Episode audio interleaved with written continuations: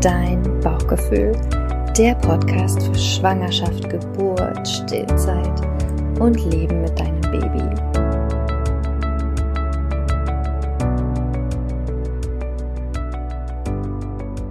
Antonia, ich freue mich so sehr, dass ich dich ein zweites Mal begrüßen darf in meinem Podcast. Heute sprechen wir über das Thema Schwangerschaft. Du bist selbst Mama von drei Kindern. Ja. Ich bin Mama von drei Kindern. Und du hast ganz besondere Schwangerschaften erlebt, oder?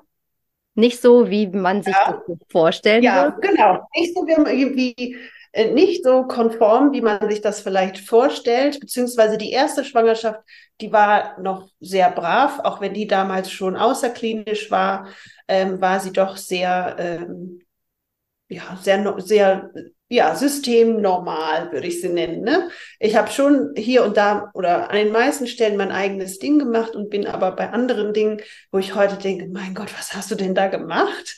Äh, einfach mitgegangen, ohne mir da großartig auch äh, Gedanken drüber zu machen, ähm, sondern das war einfach so. Und ähm, die zweite und dritte Schwangerschaft ähm, habe ich dann in absoluter Selbstverantwortung ähm, erlebt. Ähm, die erste noch, oder beziehungsweise die zweite dann noch mit Hebammenbegleitung, auch eine Hebammenbegleitete ähm, Hausgeburt.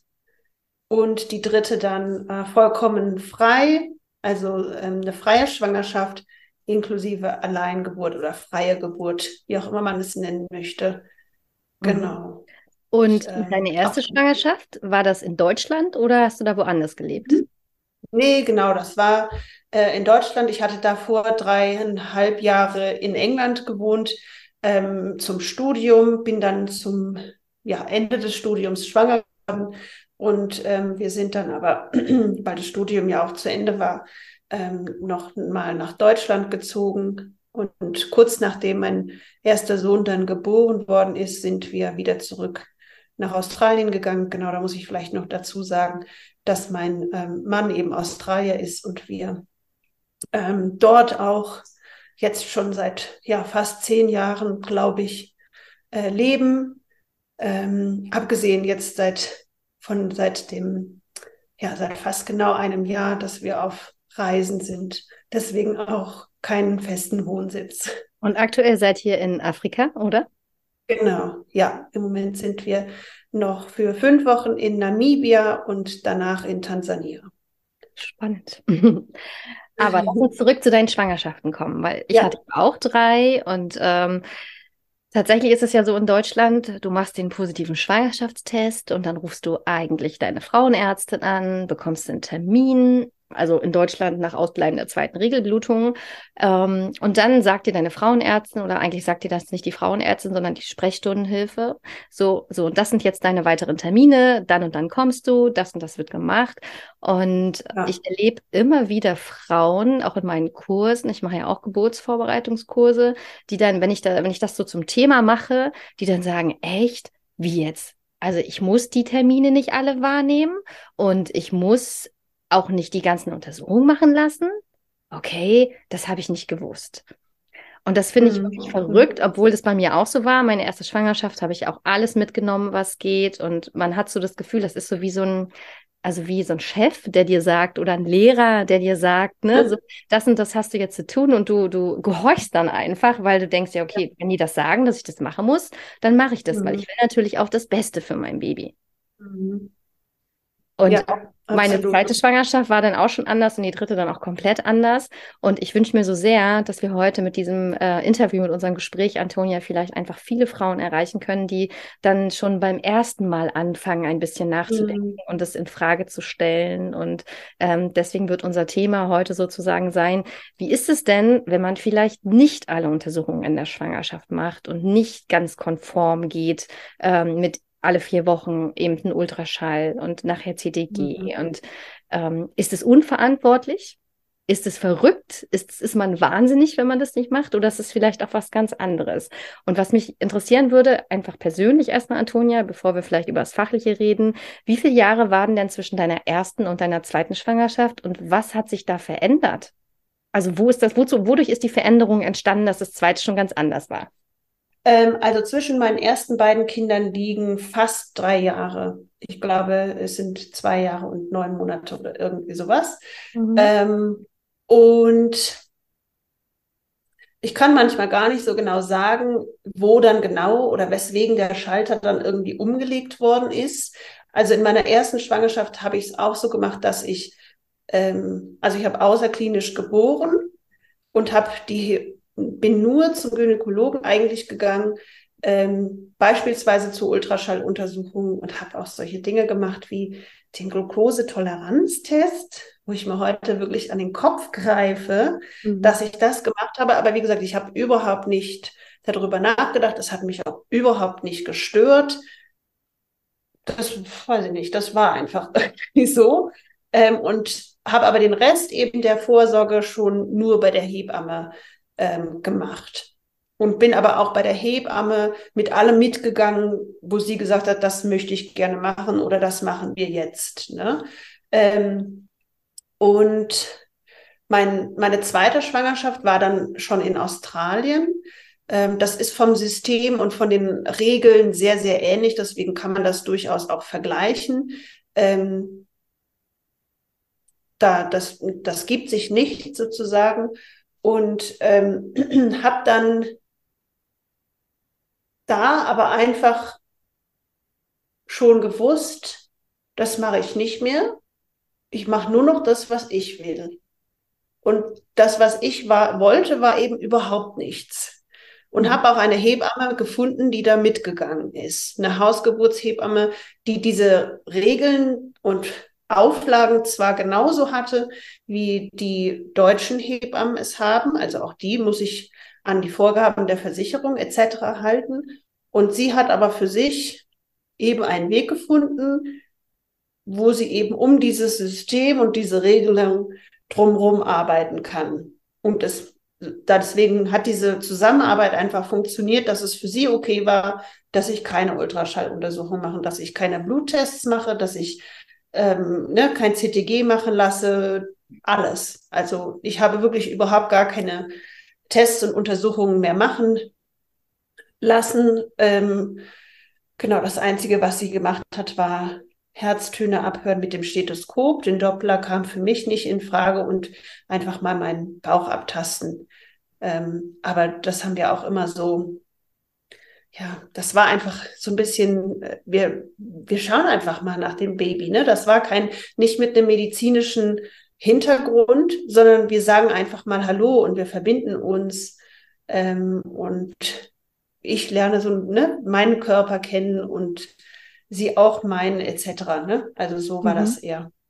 Okay. Ähm, und ja, ich versuche mich gerade daran irgendwie zurückzuerinnern, wo so die Entscheidung dazu kam oder an welchem Punkt das war, wo ich gedacht habe, so mache ich das jetzt und nicht mehr so. Ähm, Vielleicht kam das einfach dadurch, dass ich mich mehr und mehr mit dem Thema auseinandergesetzt habe. Kurz danach habe ich meine äh, Dula-Ausbildung gemacht, also kurz nach dieser zweiten Geburt und war einfach schon sehr in diesem, dieser Thematik drin, ähm, habe mich mit vielen verschiedenen Dingen auseinandergesetzt und ähm, ich glaube, ich war einfach schon immer jemand, der Dinge sehr tief hinterfragt hat und eigentlich war ich nie jemand, der mit dem Strom geschwommen ist, sondern eher eben, ja, da war ein großer vielleicht Freiheitsgedanke dahinter ähm, und ein großes Fragezeichen bei den Dingen, die wir in unserer Gesellschaft als normal betrachten. Und ich glaube, diese Kombination hat das dann vielleicht eben ausgemacht, dass ich irgendwann für mich gedacht habe, wieso soll ich das überhaupt machen? Das mhm. hat für mich eigentlich, es hat für mich keinen Sinn mehr ergeben, diese Sachen machen zu lassen. Mhm. Okay. Ähm, jetzt würde ich sagen, einmal holen wir die Frauen einmal ab, die es noch nicht wissen. Also in Deutschland ist es möglich, dass du sozusagen die Vorsorge teilst, dass du mhm. einen Teil der Vorsorge ähm, bei der Frauenärztin, Frauenarzt machen lässt und einen Teil der Sor Vorsorge bei der Hebamme oder auch die komplette Vorsorge bei der Hebamme. Es ist möglich in mhm. Deutschland. Das wissen tatsächlich ja viele gar nicht, ne? dass die Möglichkeit besteht. Ja. Dann ist es so, dass es in Deutschland eine ähm, Leitlinie gibt, also eine Schwangerschaftsvorsorge-Leitlinie. Ich weiß jetzt den Namen nicht ganz genau, das kannst du auch gerne nochmal nachschauen, wo sozusagen die verschiedenen Untersuchungen intervallmäßig empfohlen werden. Aber das ist mir auch nochmal wichtig, da habe ich mich auch mal intensiv mit auseinandergesetzt. Es sind alles nur Empfehlungen. Das heißt also, mhm. du musst tatsächlich auch in Deutschland eigentlich, also du musst nichts machen, wenn du nicht möchtest. Ja. Alles ist ein Kann, nichts ist ein Muss. Das ist, finde ich, schon mal eine super wichtige Information, die viele einfach nicht haben. Auch wenn du das jetzt gerade hörst und denkst, boah, die sind ja total verrückt, ne, weil ich will das alles und ich brauche das alles, um mich sicher zu fühlen, ne? So what? Das ist ja total okay, wer es braucht. Aber es gibt ja eben auch Frauen, die auch bei der ersten Schwangerschaft schon sagen so, hm, irgendwie, ich weiß nicht, das fühlt sich irgendwie nicht richtig für mich an und das fühlt sich nicht gut an oder ich fühle mich nach so Untersuchung irgendwie nicht gut und ich weiß nicht, das tut meinem Baby auch nicht gut. Viele spüren ja auch, ne, so bei CTG-Untersuchungen, dass das Baby sich irgendwie wehrt und ganz wild strampelt und, und mm, dann möchten wir dich natürlich hiermit bestärken, auch da immer auf dein Gefühl zu hören, weil das ist auf jeden Fall richtig. Hm, ja, absolut. Genau. Und ähm, wo ich aber schon mal vorwarnen kann, das hat einfach meine Erfahrung gezeigt die letzten Jahre. Ich persönlich hatte Glück. Ich habe eine ganz tolle Frauenärztin, die da sehr offen war, ist natürlich, dass die Ärzte, Ärztinnen nicht so begeistert sind davon, wenn du jetzt plötzlich sagst, du möchtest eben nicht diese ganzen standardmäßigen Untersuchungen. Was hast du da für Erfahrungen gemacht, Antonia? Wahrscheinlich auch schon von Kundinnen oder mit Frauen gesprochen, die da Probleme hatten, oder? Ja, genau. Ähm, das meiste ist eigentlich dann tatsächlich durch die Erfahrungen von anderen Frauen, ähm, obwohl ich mich erinnern kann, dass in der ersten Schwangerschaft in Deutschland die Frauenärztin, bei der ich am Anfang war, ich habe auch gewechselt, ähm, aufgrund dessen gesagt hat, dass sie das nicht möchte. Sie war also persönlich vor den Kopf gestoßen, als ich gesagt habe, ich möchte nur diese Sachen hier bei Ihnen durchführen und die anderen Sachen wird die Hebamme für mich übernehmen. Das hat sie überhaupt nicht verstanden. Außerklinische Geburt war äh, ne, ein absolutes No-Go für sie, äh, gefährlich etc. Und ähm, ich habe dann, ich glaube, zur Mitte der Schwangerschaft hin, ähm, ich weiß es nicht mehr genau, aber habe dann gewechselt. Und auch das ist ja etwas, was Frauen wissen dürfen, ne? dass wenn sie mit ihrem, ähm, äh, auf Englisch sagt man Care Provider, nicht zufrieden sind, Mhm. dann dürfen wir wechseln. Wir müssen da nicht hingehen, sondern und müssen das ertragen und sondern wir dürfen selbstverständlich unseren Frauenarzt oder unsere Frauenärztin zu jedem Zeitpunkt unserer Schwangerschaft, auch egal ob das in der 39. Woche ist oder in der fünften Woche, immer wechseln. Mhm. Und ähm, es gibt so viele Frauen, die eben mit einem unguten Gefühl zum Frauenarzt oder Frauenärztin hingehen, die sind vielleicht sich einander nicht mal sympathisch. Ne? Also man kann ja auch unterschiedlicher Meinung sein und trotzdem sich sympathisch finden. Ne? Aber wenn man sich nicht mal mag und dann solche intimen Untersuchungen ja auch gemacht werden, dann ist das doch überhaupt nicht die richtige Voraussetzung für eine schöne und entspannte Schwangerschaft. Ähm, und genau, aber um nochmal auf deine Frage zurückzukommen, Genau, die, die meisten äh, Geschichten, die ich so erzählen könnte, stammen tatsächlich eben von Frauen, die ähm, da eben auf, auf Gegenwehr gestoßen sind. Auch teilweise Erpressung, ne? also dass ähm, wenn Sie jetzt hier nicht das machen, was ich Ihnen sage, nach diesem Motto, ähm, dann, ähm, dann äh, sind Sie aber daran schuld, wenn XY und solche Dinge. Ne? Ähm, also da begegnen einem unter Umständen auch viele unschöne Dinge, aber es gibt natürlich auch genauso viele ähm, Menschen, Ärzte, Ärztinnen, die ganz anders arbeiten und für die das vollkommen in Ordnung ist. Ähm, da muss man einfach die richtige Person für sich finden, glaube ich. Ja, hast du schon mal von Österreich gehört, Antonia? In Österreich sind die Vorsorgeuntersuchungen ans Elterngeld geknüpft. Wahnsinn, ja. oder? Ja, ja, genau. Also da muss man ja bestimmte Bedingungen, bestimmte Untersuchungen tatsächlich dann machen, wenn man das Elterngeld eben in Anspruch nehmen möchte. Und ich glaube, sind das ungefähr 13.000 im Jahr. Ähm, ich glaube, das hat mir eine meiner Frauen mal erzählt. Das ist natürlich eine große Summe Geld und nicht jeder, äh, jede Familie kann sich das leisten oder möchte sich das leisten, darauf zu verzichten. Ähm, für mich ist das natürlich, also ich empfinde das als eine der allerhöchsten Formen der Erpressung, ne? Ähm, sozusagen den, der, die, die finanzielle Lage der, der Familie auszunutzen, um äh, Menschen dazu zu bringen, mit ihrem eigenen Körper etwas zu tun, was sie eigentlich gar nicht möchten. Ähm, es geht für mich gar nicht. Nee, absolut, für mich, für mich auch gar nicht. Aber ja. In Deutschland, Gott sei Dank, ist die Situation anders. was, was man in dem Zusammenhang nicht vergessen darf, auch ähm, wenn man an die Ärzte denkt, natürlich ist es auch, spielen die Finanzen eine Rolle, ja. Also wenn du als Schwangere sozusagen sagst, du möchtest die und die und die Untersuchung nicht, dann ist das schon auch ein Verlust. Und mhm. deswegen reagieren halt auch manche Ärzte ja, so, weil sie ja. natürlich einfach, es geht eben auch ums Geld. Ne? Machen wir uns nichts ja, vor, es geht ums Geld. Und natürlich auch, so wie du schon sagst, die persönliche Einstellung der Ärzte zum Thema außerklinische mhm. Geburt mhm. oder zum Thema Hebammenvorsorge. Ähm, die hat da ja eigentlich nicht zu suchen, aber die spielt halt oft eine Rolle. Ja, ja, absolut. Ja, ich habe gerade tatsächlich kürzlich wieder was gelesen. Ähm, zum Thema Ablehnen verschiedener Untersuchungen, dass, ähm, dass da so zwei, ähm, ja, zwei Herzen in der Brust schlagen. Ne? Zum einen sind die, finden die Leute das vielleicht sogar gut ähm, oder finden das okay, wenn jemand etwas nicht machen möchte und auf der anderen Seite ähm, verdienen diese Menschen damit ihr Geld. Mhm. Und ähm, was machen dann diese Leute? Ne? Lassen sie sich das Geld durch die Finger äh, gleiten mhm. äh, oder ähm, versuchen diese Menschen eben die Frauen dann zu überzeugen, eine bestimmte Untersuchung eben doch machen zu lassen? Ja, und okay. gerade ne, wenn es um Thema Ultraschall oder CTG geht, ne, da wird ja jede Menge äh, Geld gemacht, obwohl man das ja heute sogar gar nicht mehr ohne medizinischen Grund äh, tatsächlich auch darf. Ne? Genau, das sage ich den Frauen auch immer so.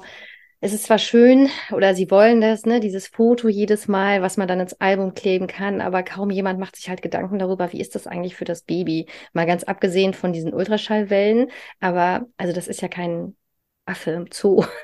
ne, was ständig ja. ja.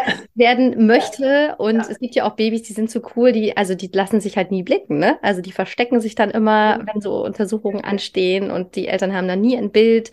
Und die Mamas sind dann ganz traurig und ich versuche dann einfach mal diesen Blickwinkel aufzuwerfen. Wer denkt dann bei, bei sowas eigentlich auch mal ans Baby, wie das Baby sich fühlt? Und Klar, wenn du das jetzt hörst und vielleicht noch ganz neu in dem Thema bist, denkst du, boah, ne, was ist denn, was stimmt denn mit denen nicht? Weil ich muss doch wissen, wie es meinem Baby geht. Und ähm, ich glaube, das ist ja was, Antonia, was du sicherlich auch entwickelt hast, weil sonst hättest du dich ja so nicht entschieden.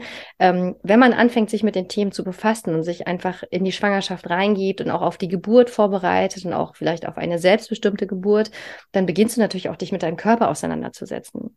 Und das ist auch eine Entwicklung, die ich hatte, weil ich war insgesamt fünfmal schwanger und habe ja drei gesunde Kinder. Mm, und wenn man einfach eine Fehlgeburt hatte, natürlich bringst du ja auch gewisse Ängste mit in eine Schwangerschaft und hast du das Gefühl, du brauchst es mit diesem Sicherheitsgefühl, dass du halt weißt, dass alles okay ist. Aber ich finde das so spannend, diese Entwicklung halt in diesen Thematiken, dass du irgendwann anfängst, so auf deinen Körper zu vertrauen und auch so reinzugehen und das Baby zu spüren, dass du das einfach gar nicht mehr brauchst, dass jemand dir von außen äh, sagt, wie es dir geht oder wie es deinem Baby geht.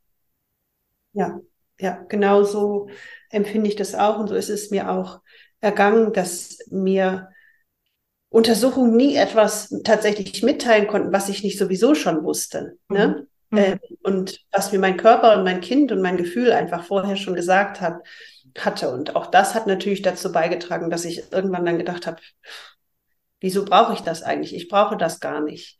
Mhm. Und wenn man sich dann eben in verschiedene Themen äh, und Untersuchungen nochmal hinein vertieft, also auch fachlich und wissenschaftlich hinein vertieft mhm. und dann merkt, dass beispielsweise Ultraschalluntersuchungen und CTG, äh, über die wir jetzt schon gesprochen haben, dass es gar nicht bewiesen ist, dass die die Schwangerschaft oder auch die Geburt in irgendeiner Art und Weise tatsächlich sicherer machen, beziehungsweise etwas zur Gesundheit äh, deines Babys beitragen, mhm. dann ist es für mich einmal mehr fragwürdig, warum diese Dinge generell, aber natürlich vor allem für mich äh, angewandt werden, mhm. wenn es wissenschaftlich gar nicht bewiesen ist, dass sie einen Nutzen haben oder zur, ähm, zur äh, kindlichen Sterblichkeitsrate, dass die da einen positiven Einfluss haben, etc. Ne? Also, oder auch wenn es um bestimmte Krankheiten geht. CTG beispielsweise wurde ja ähm, erfunden, in Anführungsstrichen, um, ähm, ich weiß gar nicht, Cerebral Palsy, was ist denn das auf Deutsch? Äh, Zerebral, Zerebralparese ähm, zu verhindern, ne? frühzeitig zu di diagnostizieren, um dann sagen zu können oder äh, da frühzeitig eingreifen zu können und eben Kindern frühzeitig helfen zu können. Und ähm, die Wissenschaft zeigt uns jetzt aber, dass dass seit den 70ern, in denen das CTG dann eingeführt worden ist, äh, überhaupt gar keinen Unterschied äh, gemacht hat, wie viele Fälle von Zerebralparese es jetzt tatsächlich gibt, beziehungsweise wie viele Kinder ähm, dadurch in Not geraten oder nicht. Mhm. Ähm, und das sind halt eben die wenigsten Dinge, die einem mitgeteilt werden, müssten ja eigentlich theoretisch Teil der Aufklärung sein, sind sie aber nicht. Und wenn man dann eben, oder zumindest ging es mir dann so, wenn ich dann näher über diese Themen nachdenke, ähm, dann habe ich einfach für mich gemerkt, dass die gar keinen, gar keinen Wert haben.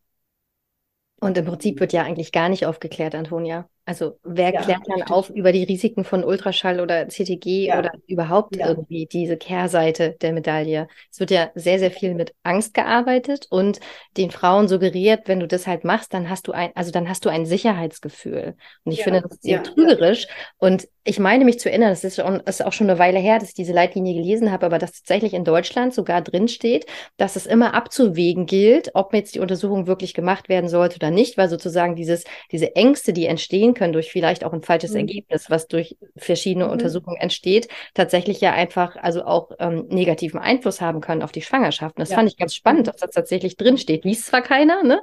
aber es, es steht so geschrieben, dass man wirklich ja. achtsam ja. sein sollte, weil viele Untersuchungen, und das ist eben das, was wir uns, glaube ich, alle bewusst machen dürfen in der Schwangerschaft, passieren halt ohne eine echte medizinische Indikation. Mhm, ja, äh, Michelle O'Donnell nennt das den oder Nocebo-Effekt, beziehungsweise setzt sich eben mit dem Nocebo-Effekt äh, rund um Schwangerschaft und Geburt nochmal äh, mehr auseinander. Und er sagt genau das, ne, dass wir uns überlegen müssen, wenn wir eine Untersuchung wahrnehmen, was das mit uns macht. Und es ist sogar wissenschaftlich eben bewiesen. Und Michel Audin ist ja sehr gut darin, Wissenschaft auch heranzuziehen und das zu beweisen. Ähm, zeigt, dass beispielsweise ähm, wenn eine Frau eine bestimmte Untersuchung wahrnimmt. Ich glaube, Schwangerschaftsdiabetes ist eines der Dinge, die er äh, anführt und als Beispiel benutzt, dass es dann durch diesen Nocebo-Effekt, obwohl es eigentlich vorher gar kein Problem gab, zum Problem wird. Mhm. Verstehst du? Also, dass, mhm. ähm, dass allein unsere Gedanken und unsere Gefühle, die wir mit dieser Untersuchung in Verbindung bringen, den Stress manchmal, der, die Angst, die Unsicherheit, dass das etwas einfach zu einem Problem macht, was vorher nie da gewesen ist. Mhm. Ähm, und ne, auch das sollten wir uns eben überlegen, wenn wir bestimmte Dinge ähm, wahrnehmen. Vor allen Dingen eben, wenn wir ähm, gar nicht in das, in das Muster beispielsweise von äh, Schwangerschaftsrisikomuster von Schwangerschaftsdiabetes reinfallen. Ne? Also mir hätte in der ersten Schwangerschaft nie dieser Test angeboten werden würden. Der einzige Grund, warum mir das angeboten wurde, ist einfach Geldmacherei, weil ich überhaupt nicht in diese Risikofaktoren reinpasse. Ne? Ich war nicht über 35, ich war nicht, äh, was diese Leute adipös nennen, ich war nicht ähm, von asiatischem, äh, afrikanischen oder anderes äh, weitigem Hintergrund, sondern definitiv kaukasischen Hintergrundes. Also Ne, warum machen wir sowas mit diesen Frauen? Warum geben wir diesen Frauen diesen doch sehr ungesunden äh, Saft da? Ne? Also der einzige erklärbare Grund für mich ist Geld und ähm, Absicherung. Mhm. Ne? wodurch auch wieder Geld gemacht wird.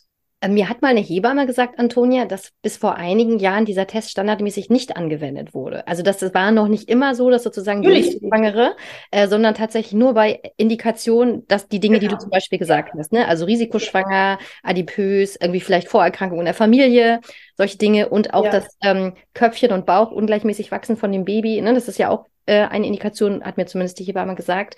Ähm, und dann wurde das angeboten. Aber jetzt ist es ja so, dass es standardmäßig gemacht wird bei jeder genau. Schwangerschaft, egal. Das, ähm, genau. Jetzt wird das äh, pauschalisierend, prophylaktisch sozusagen äh, angeboten, auch wenn das ähm, die Empfehlungen nicht tatsächlich so schreiben, sondern es wird aber mhm. trotzdem eben getan.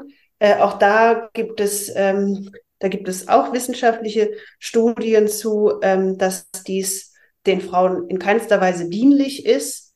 Ähm, mhm. Und was eben zu dieser Art von Behandlung geführt hat, war, ähm, ich weiß jetzt nicht mehr genau, welches Jahr das war, ähm, aber das ist die sogenannte HAPO-Studie aus den USA, ähm, die dann einfach dazu geführt hat, dass, ähm, dass mehr Frauen ähm, dieser Test angeboten wird und dass auch die, ähm, wie sagt man, diese Schwelle äh, von diese Frau hat jetzt Diabetes und diese Frau hat jetzt keine Diabetes, äh, um einfach erniedrigt wurde und dass sozusagen mehr oder weniger über Nacht Frauen, schwangere Frauen, die gestern noch ne, am Montag nicht Schwangerschaftsdiabetes hatten, hatten am Dienstag auf einmal Schwangerschaftsdiabetes, nur ähm, weil aufgrund dieser Studie. Und wenn man sich diese Studien durchliest, dann ist sogar der Konsens der Wissenschaftler, die diese Studie gemacht haben, dass diese Studie keine eindeutigen Ergebnisse zeigt und zeigen kann.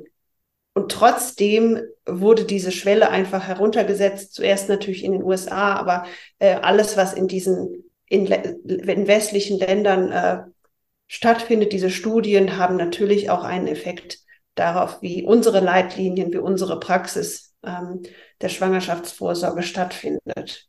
Ja, das habe ich auch gehört mit dem Wert, ne? Und das auch so, deswegen sage ich den Frauen nochmal, überlegt euch das gut, weil wenn du nämlich diesen Stempel hast im Mutterpass in Deutschland, dann bist du nämlich automatisch risikoschwanger. Das bedeutet dann im Umkehrschluss auch ähm, empfohlene Einleitung am ET und solche Geschichten. Also das heißt, man kommt in so eine Spirale, äh, man muss dem nicht nachgehen, aber du hast halt wieder zu tun mit Diskussionen ja. und mit darüber dich auseinandersetzen. Ja. Und deswegen sollte ja. man sich eben gut überlegen, ähm, vielleicht auch mit der Hebamme sprechen. Hat man vielleicht diese Risikofaktoren? Und wenn man sie nicht hat, dann muss man diesen Test eben auch nicht machen. Und wie gesagt, das ja. ist ja dieser Rattenschwanz, der dahinter herkommt. Wenn du vielleicht nur 0,0 irgendwas über dieser Linie bist, von der du gerade gesprochen ja. hast, ähm, das ja. ist halt unendlich. Ne? Ich habe das selbst nämlich auch erlebt in einer Schwangerschaft, in meiner zweiten und äh, würde das auch eben nicht mehr so machen. Mhm. Aber Antonia, wir haben jetzt im Prinzip, wir haben über Ultraschall gesprochen, wir haben über CTG gesprochen, wir haben über den Diabetestest gesprochen.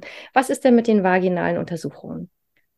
Warum wird es gemacht oder warum, oder, also, weil ich könnte mir gut vorstellen, wenn Frauen sich halt diese Folge anhören, denken so, ja, oh mein Gott, wie krass ist das denn? Und wie, ich, ich brauche im Prinzip gar nichts machen und ähm, ja, ich fange jetzt mal an zu überlegen, was möchte ich, was möchte ich nicht. Aber was ist denn mit den mhm. vaginalen Untersuchungen? Was wird denn da eigentlich untersucht und wie nötig ist es, dass man das macht oder eben nicht? Was sagst du dazu? Oh, die treiben mich so in den Wahnsinn. Das ist wirklich eines der Dinge, sowohl in der Schwangerschaft als auch unter der Geburt, eines der Dinge, die äh, mir,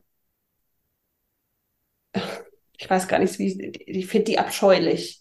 Mhm. Ähm, und auch, es ist so eine Sabotage, die da stattfindet. Ne? Aufgrund von vaginalen Untersuchungen werden so viele Schwangerschaften, aber vor allen Dingen auch äh, Geburten sabotiert, beziehungsweise haben, haben das Potenzial, sabotiert zu werden, nur weil wir uns so sehr auf diese, den Muttermund fixieren, mhm. der überhaupt gar keine Aussage äh, trifft oder treffen kann. Ne?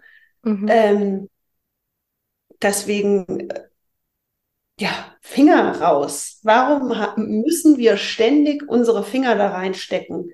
Ähm, warum, ja, warum steckt jemand anderes außer wir selber die Finger da rein? Die haben da überhaupt nichts zu suchen. Ähm, das Einzige, was, was sie sind, sind Infektionsherde, Bakterienherde ähm, mhm. und mehr nicht. Mhm. Das, ja, und ich, für viele Frauen nehmen das ja auch als extrem invasiv äh, wahr, schmerzhaft, unter Umständen unangenehm, schon in der Schwangerschaft auch und unter der Geburt vor allen Dingen, wenn das unter den Wehen gemacht wird, mhm. kann das für viele Frauen eine absolute Qual sein. Ne? Mhm. Ähm, und das alles eben ohne Grund, ohne Indikation. Das finde ich, ich finde das einfach schade und traurig. Was wäre denn eine Indikation für eine vaginale Untersuchung in der Schwangerschaft? Bleiben wir mal bei der Schwangerschaft. Was wäre eine Indikation? Gibt es eine? Für mich gibt nein. Okay. Nein. Ich kann das nachvollziehen, aber ich denke mir halt, okay, wenn du das jetzt hörst, aber ich, wir, wollen ja natürlich dir auch helfen und einfach auch so ein, so ein Feld eröffnen, ne, wie das eben so sein kann. Ähm, und jetzt denkst du, okay, ich mache vielleicht die ganzen Untersuchungen nicht, aber mache ich dann einfach gar nichts oder mache ich was bei mir selbst? Also Antonia, hast du sozusagen angefangen, dich zu selbst zu belesen? Hast du selbst die Kindslage ähm, gefühlt? Was hast du dann gemacht oder hast du einfach gar nichts gemacht dann in den Schwangerschaften? Ich habe dann gar nichts gemacht. Also in der zweiten Schwangerschaft war es ja noch so, das habe ich ja schon gesagt, dass die Hebamme so ein bisschen was gemacht hat. Also sie wusste schon und wir wussten schon, ähm, wie das Kind liegt, ähm, mhm. etc. Äh, aber in der dritten Schwangerschaft habe ich wirklich gar nichts mehr gemacht. Auch selber habe ich für mich gar nichts gemacht, weil ich das einfach, ich, ich konnte nicht mehr erkennen, was für einen Mehrwert mir das bringen, also bringen soll. Ne? Ich, mhm für mich war es nicht interessant und hat es keine Bedeutung für mich und meine Geburt gehabt, wie und wo mein Kind jetzt gerade liegt. Liegt es mit dem Kopf nach unten? Ist es eine Beckenendlage? Es, es war mir egal. Ne? Also es, ich wusste einfach, dass so oder so ähm, es eine wunderbare Geburt ist und dass mein Körper und mein Kind das auch können. Dass es dass beispielsweise eine Beckenendlage, wenn ich eine gehabt hätte, auch normal gewesen wäre. Oder wenn ich beispielsweise äh, Zwillinge gehabt hätte, die ich natürlich mit, ähm, ich kann das zwar spüren und man kann auch Her Herztöne abhören, ähm, aber die meisten Menschen machen ja dann schon, um, um ähm, Sarah Schmidt zum Beispiel auch, um ähm, einfach ein, eine Bestätigung zu haben, eine Ultraschalluntersuchung. Ne? Ähm, aber auch das hatte für mich überhaupt gar keinen Einfluss darüber, wie ich mich entscheiden würde. Ne? Also es hätte keinen Einfluss darauf gehabt, was, was und wie ich mich unter meiner Geburt verhalten hätte. Das mhm. hatte, hätte nichts, ne? ich hätte nicht auf einmal doch überlegt, in die Klinik zu gehen oder die Hebamme vielleicht doch hinzuzurufen, ähm, etc. Also, und ähm, einfach aus dem Hintergrund, weil ich es einfach für mich nicht mehr erkennen konnte, habe ich dann gesagt, ja, dann Warum mache ich es dann? Warum brauche ich es dann? Ich brauche es nicht. Mhm. Das war immer so, das war mein Gedankengang, ne? Das war mein Gedankengang. Wenn ich jetzt das Resultat habe, und ich glaube, das hilft auch tatsächlich vielen Frauen, selber wenn sie, selbst wenn sie jetzt nicht so in dieses Krasse reingehen und gar nichts mehr machen, sondern wenn man sich einfach vor jeder Untersuchung, vor jedem Test überlegt, so, das ist jetzt an, das und das ist das. Und unter Umständen könnte ich dann dieses Resultat bekommen. Was bedeutet das für mich und meine Schwangerschaft und meine Geburt? Welche mhm. Entscheidung würde ich da treffen? Würde das zu einer Veränderung führen? Und ähm, wenn dem, ne, je nachdem, wie dieses, wie das dann aussieht, kann man sich dann eben auch entscheiden.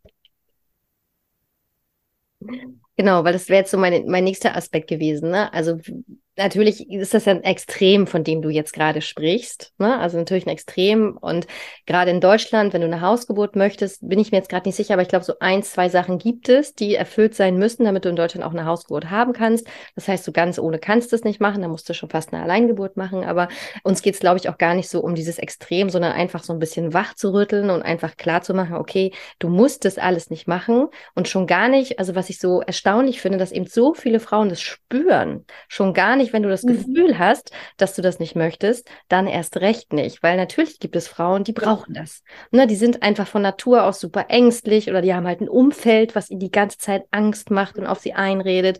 Oder vielleicht hattest du schon fünf ähm, Fehlgeburten, wie auch immer. Also es ist ja eine ganz persönliche Entscheidung. Ne? Das ist ja auch total okay. Aber wenn du nur im Ansatz ein Gefühl hast von, nee, das fühlt sich nicht richtig an und das fühlt sich nicht gut an und das möchte ich nicht, dann wollen wir dich ermutigen, dem nachzugehen, oder? Ja, genau. Genau darum geht es. Einfach Dinge für sich selber, vor allen Dingen eben, wenn man schon das Gefühl hat, zu hinterfragen und auch, auch den Mut zu haben, für sich dann diesem Gefühl nachzugehen und die Entscheidungen äh, dementsprechend auch zu treffen. Ne? Weil die wenigsten von uns haben ja tatsächlich dann, selbst wenn wir dieses Gefühl im Bauch schon haben, auch den Mut und ähm, ja, so ein bisschen ja auch diese Selbstbestimmtheit zu haben, dem dann auch nachzugehen. Selbst wenn man eben erstmal unter oder unter Umständen auf ähm, Gegenwehr trifft. Absolut. Ich glaube, das ist ein wichtiger Punkt. Und dann sage ich immer auch gerne meinen Frauen in den Kursen, in fast allen Kursen, es beginnt halt bei unseren Kindern, Antonia. Ne, es beginnt bei unseren Kindern, wie wir mit ihnen umgehen, weil da beginnt ja sozusagen dieses, ähm, was ich in meinem Körper spüre, ist richtig oder eben nicht. Ne? Wenn Eltern den Kindern immer wieder sagen, nee, du fühlst dich so oder du hast dies zu tun oder jenes zu tun, weil da geht's ja los. Und viele Frauen wachsen ja damit auf, dass immer jemand anderen ihnen sagt, ne? wie sie sich zu fühlen haben, wie sie sich zu verhalten haben. Und das hört natürlich beim Thema Schwangerschaft und Geburt Geburt nicht auf. Ja, genau so ist es, ja. Und ich sage immer, also Schwangerschaft und Geburt sind für mich die, also dann natürlich die Mutterschaft auch noch, aber das sind so diese größten Entwicklungsfelder auch für Persönlichkeit. Ja. Und ja, ich habe ja. wirklich Frauen auch schon begleitet, die am Anfang so total waren, so nein und um Gott, ich traue mich überhaupt nicht irgendwas zu sagen und überhaupt auch so sehr introvertiert waren und dann plötzlich so unter der Schwangerschaft und Geburt zu Löwinnen geworden sind, die auf den Tisch mhm. gehauen haben und die zu sich gestanden haben und zu ihren, ähm, zu ihren Entscheidungen und zu ihren Bauchgefühlen. Ähm, das ist natürlich großartig. Aber ja, vielen geht es eben genau, wie du es beschrieben hast. Sie fühlen das, ähm, aber trauen sich dem eben nicht nachzugehen. Ja, ja, genau. Zumindest nicht beim ersten Mal. Ich glaube, von Schwangerschaft mhm. zu Schwangerschaft wächst das dann, mhm. wie bei mhm. mir auch, weil hättest du mir gesagt, bei meiner ersten Schwangerschaft, dass ich mal eine Alleingeburt haben würde, hätte ich auch gedacht, so, what? Niemals! Wie verrückt ist das denn? Und heute denke ich mir, nachdem ich das erlebt habe, also ich kriege keine Kinder mehr, aber selbst wenn, ich würde es halt nie wieder anders wollen. Ne? Ja, also. ja. Mhm. Ja, ähm, Geburt, Schwangerschaft und Geburt ist ja auch eine Initiierung, ne? Und das bildet ja sozusagen das Fundament für alles, was danach kommt, für, ne, für die Mutterschaft, aber eben auch für andere Bereiche unseres Lebens. Ähm, und wenn wir da schon das Gefühl von Selbstbestimmtheit und eben auch das Gefühl von, ich höre auf mich selber und meine Intuition haben können und auch üben können. Ne? Also wir dürfen ja auch üben. Wir müssen nicht ähm, sofort rausgehen und alles nur so machen wollen, wollen, wie wir es halt eben machen wollen. Ähm, aber wir können anfangen zu üben und auch auf diese innere Stimme zu hören. Und ich glaube, je mehr man das tut, desto öfter traut man sich dann auch. Und dann traut man sich eben auch in anderen Bereichen seines Lebens. Mhm. Absolut richtig. Ich muss gerade mal überlegen, ob wir noch irgendwas vergessen haben an, an Untersuchungen oder ähm, zum Thema. Genau, du hast vorhin noch mal einen Punkt gesagt. Natürlich ist es etwas, also wenn man sich eben entscheidet, Untersuchungen nicht machen zu lassen, dann darf man eben auch mit den Konsequenzen leben. Also das heißt, wenn ich halt eine Frau bin oder eine Familie, also Eltern, werdende Eltern, die eben wissen wollen, ob das Kind 100 Prozent gesund ist oder eben nicht, weil sie dann vielleicht eine andere Entscheidung treffen würden, das ist dann natürlich auch nochmal ein Aspekt, ne? weil viele ja immer, also ja. die wollen ja diese ganzen Untersuchungen, weil sie halt 100% sicher sein wollen, dass das Baby gesund ist. Ja. Und das nimmst du natürlich schon in Kauf, das eben nicht zu wissen und vielleicht sogar auch das Geschlecht nicht zu wissen. Ja, ja, absolut. Und aber auch diese Fragen und ähm, habe ich mir dann gestellt. Ne? Ich habe mir die Fragen selber gestellt. Was ist, wenn beispielsweise mein Kind jetzt einen Herzfehler hat? Den ich nicht feststellen konnte, weil ich ja keine Ultraschalluntersuchungen gemacht habe. Ne? Was ist, wenn mein Kind ähm, beispielsweise einen offenen Rücken hat oder oder oder oder. Ne? Das sind ja alles so Dinge, die man äh, durchaus äh, feststellen kann. Und ich habe dann einfach aus diesen diesen Überlegungen und diesen Gedanken und eben auch der, den Wahrscheinlichkeiten, ne? also auch mir überlegt, ja, äh, was sind die Nutzen, was ist das, wie hoch ist das Risiko, wie wahrscheinlich ist es, für mich diese Entscheidung treffen können, ähm, es eben frei zu erleben und eine Alleingeburt zu machen.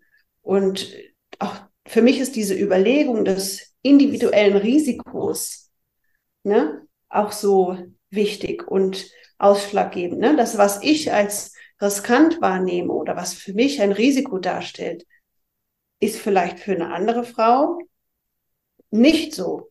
Gleichzeitig ist es für sie vielleicht eben ein Risiko, äh, selbst wenn die Wahrscheinlichkeit relativ klein ist, dass sie, wenn es beispielsweise um Herzfehler oder sowas geht, nicht eingehen möchte.